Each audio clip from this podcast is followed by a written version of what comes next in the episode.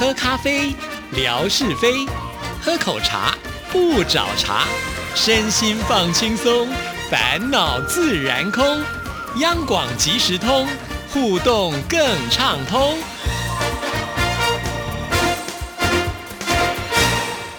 亲爱的听众朋友，大家好，欢迎收听今天的央广即时通，我是谭志毅。今天很开心邀请到我们很多听众朋友都非常喜欢互动，也很好的我们节目部的长官，也就是袁姐袁碧文来到我们节目当中。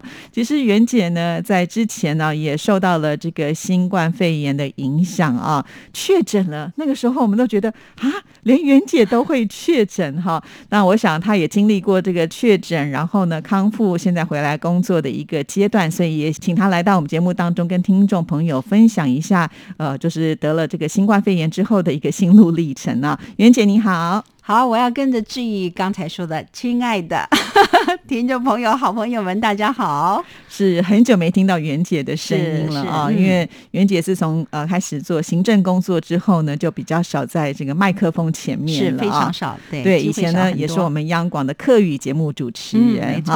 但现在好像还是有在做客语的节目嘛，偶尔偶尔，哎，是有小单元就可以一起。是是是，好，那跟大家来聊一聊，当时是在什么样的情况之下发现自己得了新冠肺炎？应该从我的另一半我先生开始说，因为他是在六月十一号那一天遇到了我们教会的好朋友，在路上，好，就在那一刹那之间，因为这位弟兄好朋友啊，他骑脚踏车，所以他没戴上口罩，可是就是在他们说话大概不到四十秒的时间之内，好。他本来要去到一个录音室去录音，当下说完话，他跟我们说，他觉得他已经不舒服了，他就不进录音室，他就回家。回家那一刹那，其实快筛完毕，他就是两条线，他是确诊的人了。在这两条线之前呢，跟呃就是接触的就是我的先生，然后先生呢，因为走在路上，他也觉得就把口罩拿下来，两个人就在那个四十秒的时间，哇，他就确诊了。这个传染速度很快耶，而且才讲话四十秒而已。两个没有戴口罩的，我想大概四十秒就确认了他们他也确诊了。就是他十一号他们两个在路上碰面，那十二号回想他就说十二号其实他已经觉得身体有有一点微温，有一点怪怪的而已。到了第三天中午，呃，袁姐居家上班嘛，她说：“哎，我觉得我怪怪的。”于是快筛啊，哎，没有，还是一条线呐。到了傍晚发烧了，嗯，快筛。两条线就确诊了哦，所以先是呃，这个袁姐的先生，呃，袁姐的先生是牧师嘛，所以你们有很多教友的朋友，然后碰上了只说了四十秒的时间的话，然后在那个没有戴口罩的情况之下就被感染了。那这个时候你知道你的先生已经是确诊，那你心情有没有非常的紧张？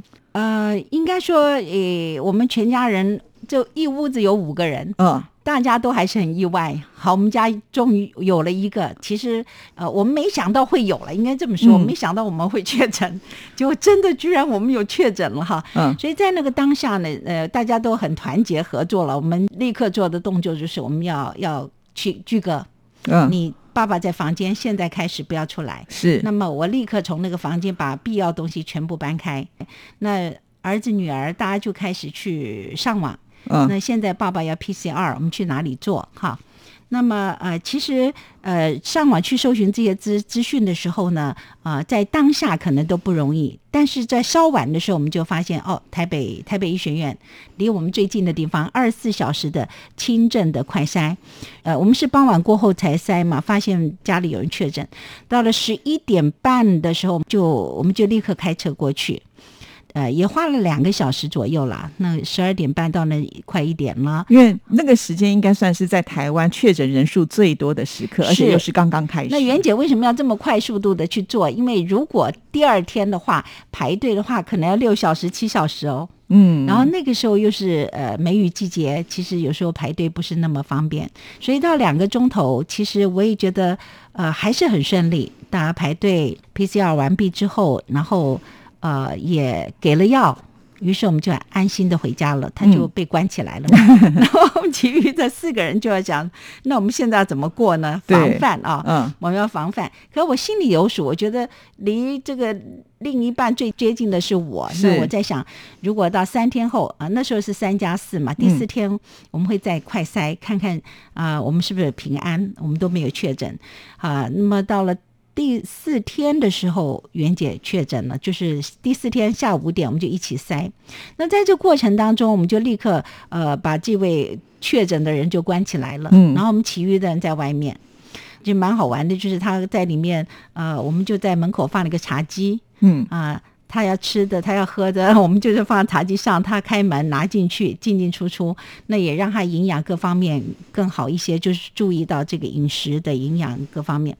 那其实那个时候，你说我们的啊、就是防范还是到最高点。我要说的是，我们那时候总是觉得可以防，我们就要防，我们不要不要被确诊。嗯，那他也不能传染给我们，所以是蛮好玩的。就是他一开门，我们所有人都很紧张。然后他如果说多讲一句话，我们都不让他说话。是是我们会告诉他，你这一秒钟很长哎、你嗯多了三秒，不要不要多三秒，你东西赶快拿进去啊！是就是紧张度是很高的。嗯然后爸爸如果多讲几句话，我们就叫很大声，你别讲话，你快进去，进去再讲啊、其实到了晚上，我觉得第一天呢的晚上，就是经过一天之后，我们大家都在反省，因为我觉得我们太紧张了，是。让这位确诊者应该也是压力蛮大的。不过在这个呃前面的三加四的前三天，你们都没有任何的感觉不舒服嘛？那袁完姐全没有。袁姐，你是后来因为到了第三天，你要自己再去快筛的时候，才发现自己也确诊了吗？，好，当我呃是第四天嘛，嗯三加四，第四天下午五点，我们全家一起筛，哦，我就是唯一一个。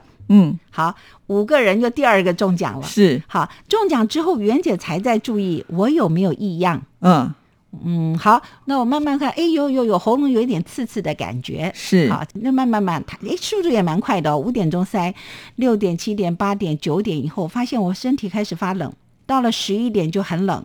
那因为我家里面都有备用药，我早就买好了哈。嗯，那我一考量，我到底要不要吃那个退烧药？是，然后到最后我吃了一颗，就是我就想我要备战了哈，嗯准备准备发烧嘛，因为身上发发冷。那吃完那一颗之后，袁姐就很安然，也躺着睡觉了哈。那迷迷糊糊的在睡里面，其实她在发烧。我把这个体温计什么都放旁边，如果记得话就量一下。我量到最高的是三十八点二了，哦，或许有更高时间我不知道，我就糊里糊涂也睡。那我又很清楚，我到三点半的时候全部退了。嗯，退了之后呢，就嗯没有发烧了。到第二天我就发现说我身上有一点酸，因为昨天那个冷你很很盯在那里嘛哈，有一点那个那个酸的感觉，就这样。但第三天、第四天、第五天的时候，因为我我就出现了呃流鼻涕、一点咳嗽、一点痰这种状态。到了呃大概五天以后，它就缓解了。是，所以这其实主要的原因是因为你已经打过三剂疫苗了嘛。啊、我满满的打完三剂，对对，所以你大概虽然是感染了，可是呢，你的症状都算是轻微的。我算是轻症，而且我自己这样看自己的话，我觉得就是我的各方面的体质体能还好。是，但我们在这个整总体的过程当中，我发现如果身体啊、自己知道自己身体不是那么。一般那么强壮，或者说本来就有一些问题的人，那是要加倍小心的。是是是对对，要加倍小心。那袁姐刚刚提到，就是家里面有五个人，后来你跟你的先生确诊，那其他人都安全的度过了吗？好，我们那个时候就说，我们在外面人绝对不可以两个人有一个人任何一个人拿下口罩。嗯，包括我们进卫浴间，我们洗澡也戴着口罩，是，很谨慎，很谨慎。到最后，呃，有两位没有。嗯啊，那我的女儿呢，跟我比较接近，因为我们家里还有养了来了一只新的小小猫咪。嗯，那因为这个猫咪关系，我跟我女儿比较多的接触一点，所以呢，啊、她在我在第二天吧，她我是第四天筛，她第五天早上发现她也确诊，但是她的症状比我还要轻微。哦，可能年轻人嘛，对他的那个免疫力也打可能更好。三剂了，对是是嗯是，虽然呢可以同住在一个家里面，但是做好呢这个自我隔离的一个管理，其实它还是能够有效的，就是保障你不被确诊。有我们五位有两位是到最后，直到今天还是很安然。对，这其中呢还有一个另外有趣的事情啊，因为袁姐呢，呃，有未雨绸缪，还保了险，对不对？所以据说你们家这一次呢，还可以领到不少的保险金啊。好，这个也是蛮有意思的，因为总是有朋友说要不要买个保险呢？哈，嗯那买了，其实袁姐根本就忘掉了。等到确诊之后，朋友知道就会说：“哎，我后续要做处理的时候，我才想起来。”更妙的是，这个小确幸吧，哈，嗯虽然不要得罪好了哈，对对对，我们五个人得了，这三个人就只有这三个人买了保险，另外没得都没买保哦这么险，巧，所以呢，加幸运。加总起来呢，我们三个人呢可以拿到三十万的保险金。哇，突然有了小确幸也蛮好玩的对对对对，但是我们还是尽量不要动到这个保险金了。但可想而知，其实保险它还是有一个作用在啦。哈有了，我呃相信呃，必要的时候只是有作用的。是，那我们也很想好奇，因为袁姐算是我们电台这一波以来是比较早期确诊的人，那到现在已经有一段时间，那你有长新冠的一些症状吗？呃，应该说我跟女儿都没有。嗯那我最近上个礼拜有一点咳嗽，那是跟我自己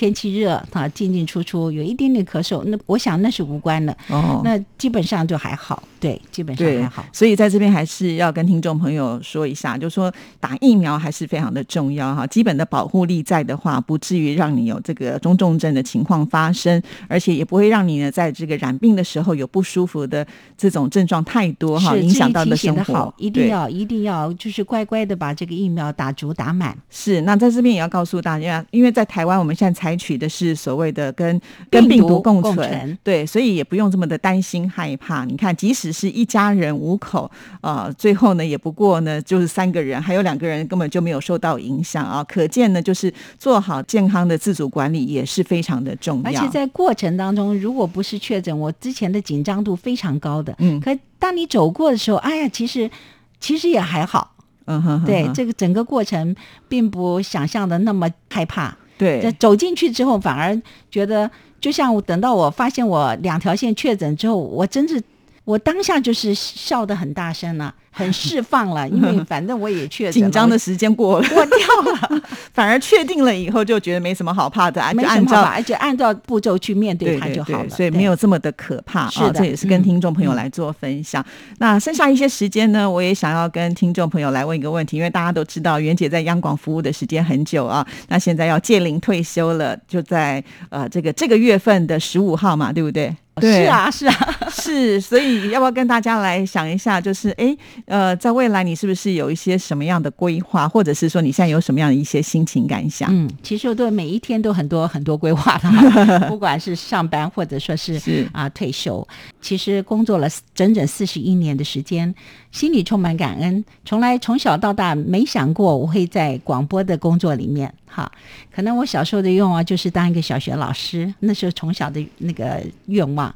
但是走进广播，我可以认识那么多的朋友，然后在这里面呃也有很多的经历啊、总是我觉得是没想到过的，但是感恩满满的。那现在呃就是。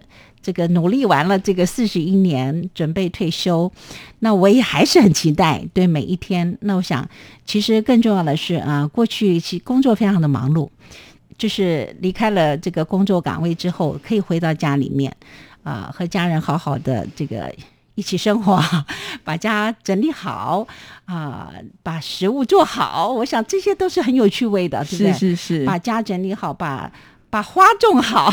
对 对对，袁姐的这个花园也是很漂亮，也曾经拍过很多照片放在我们的微博上，跟听众朋友来做分享啊、那接下来可能有更多的时间，我们还是很希望袁姐能够提供照片，那我们也可以透过花来了解袁姐的最新的生活，好这样没问题吗？这个、这个我一定可以没有问题，可以答应致意的。是然后可以跟在微博上跟好多的朋友还可以继续的有讯息的一个一个交换，了解最近的状况。我想这是很好的。对，那在这里要祝福袁姐啊，就是新的人生即将展开，一切呢都是非常非常的顺利。重点是要跟我们的听众朋友还是要保持一定的联系、我也很期待，我想朋友是永远的，志毅跟我是永远的朋友。是是，如果我们的收音机旁边的听众朋友。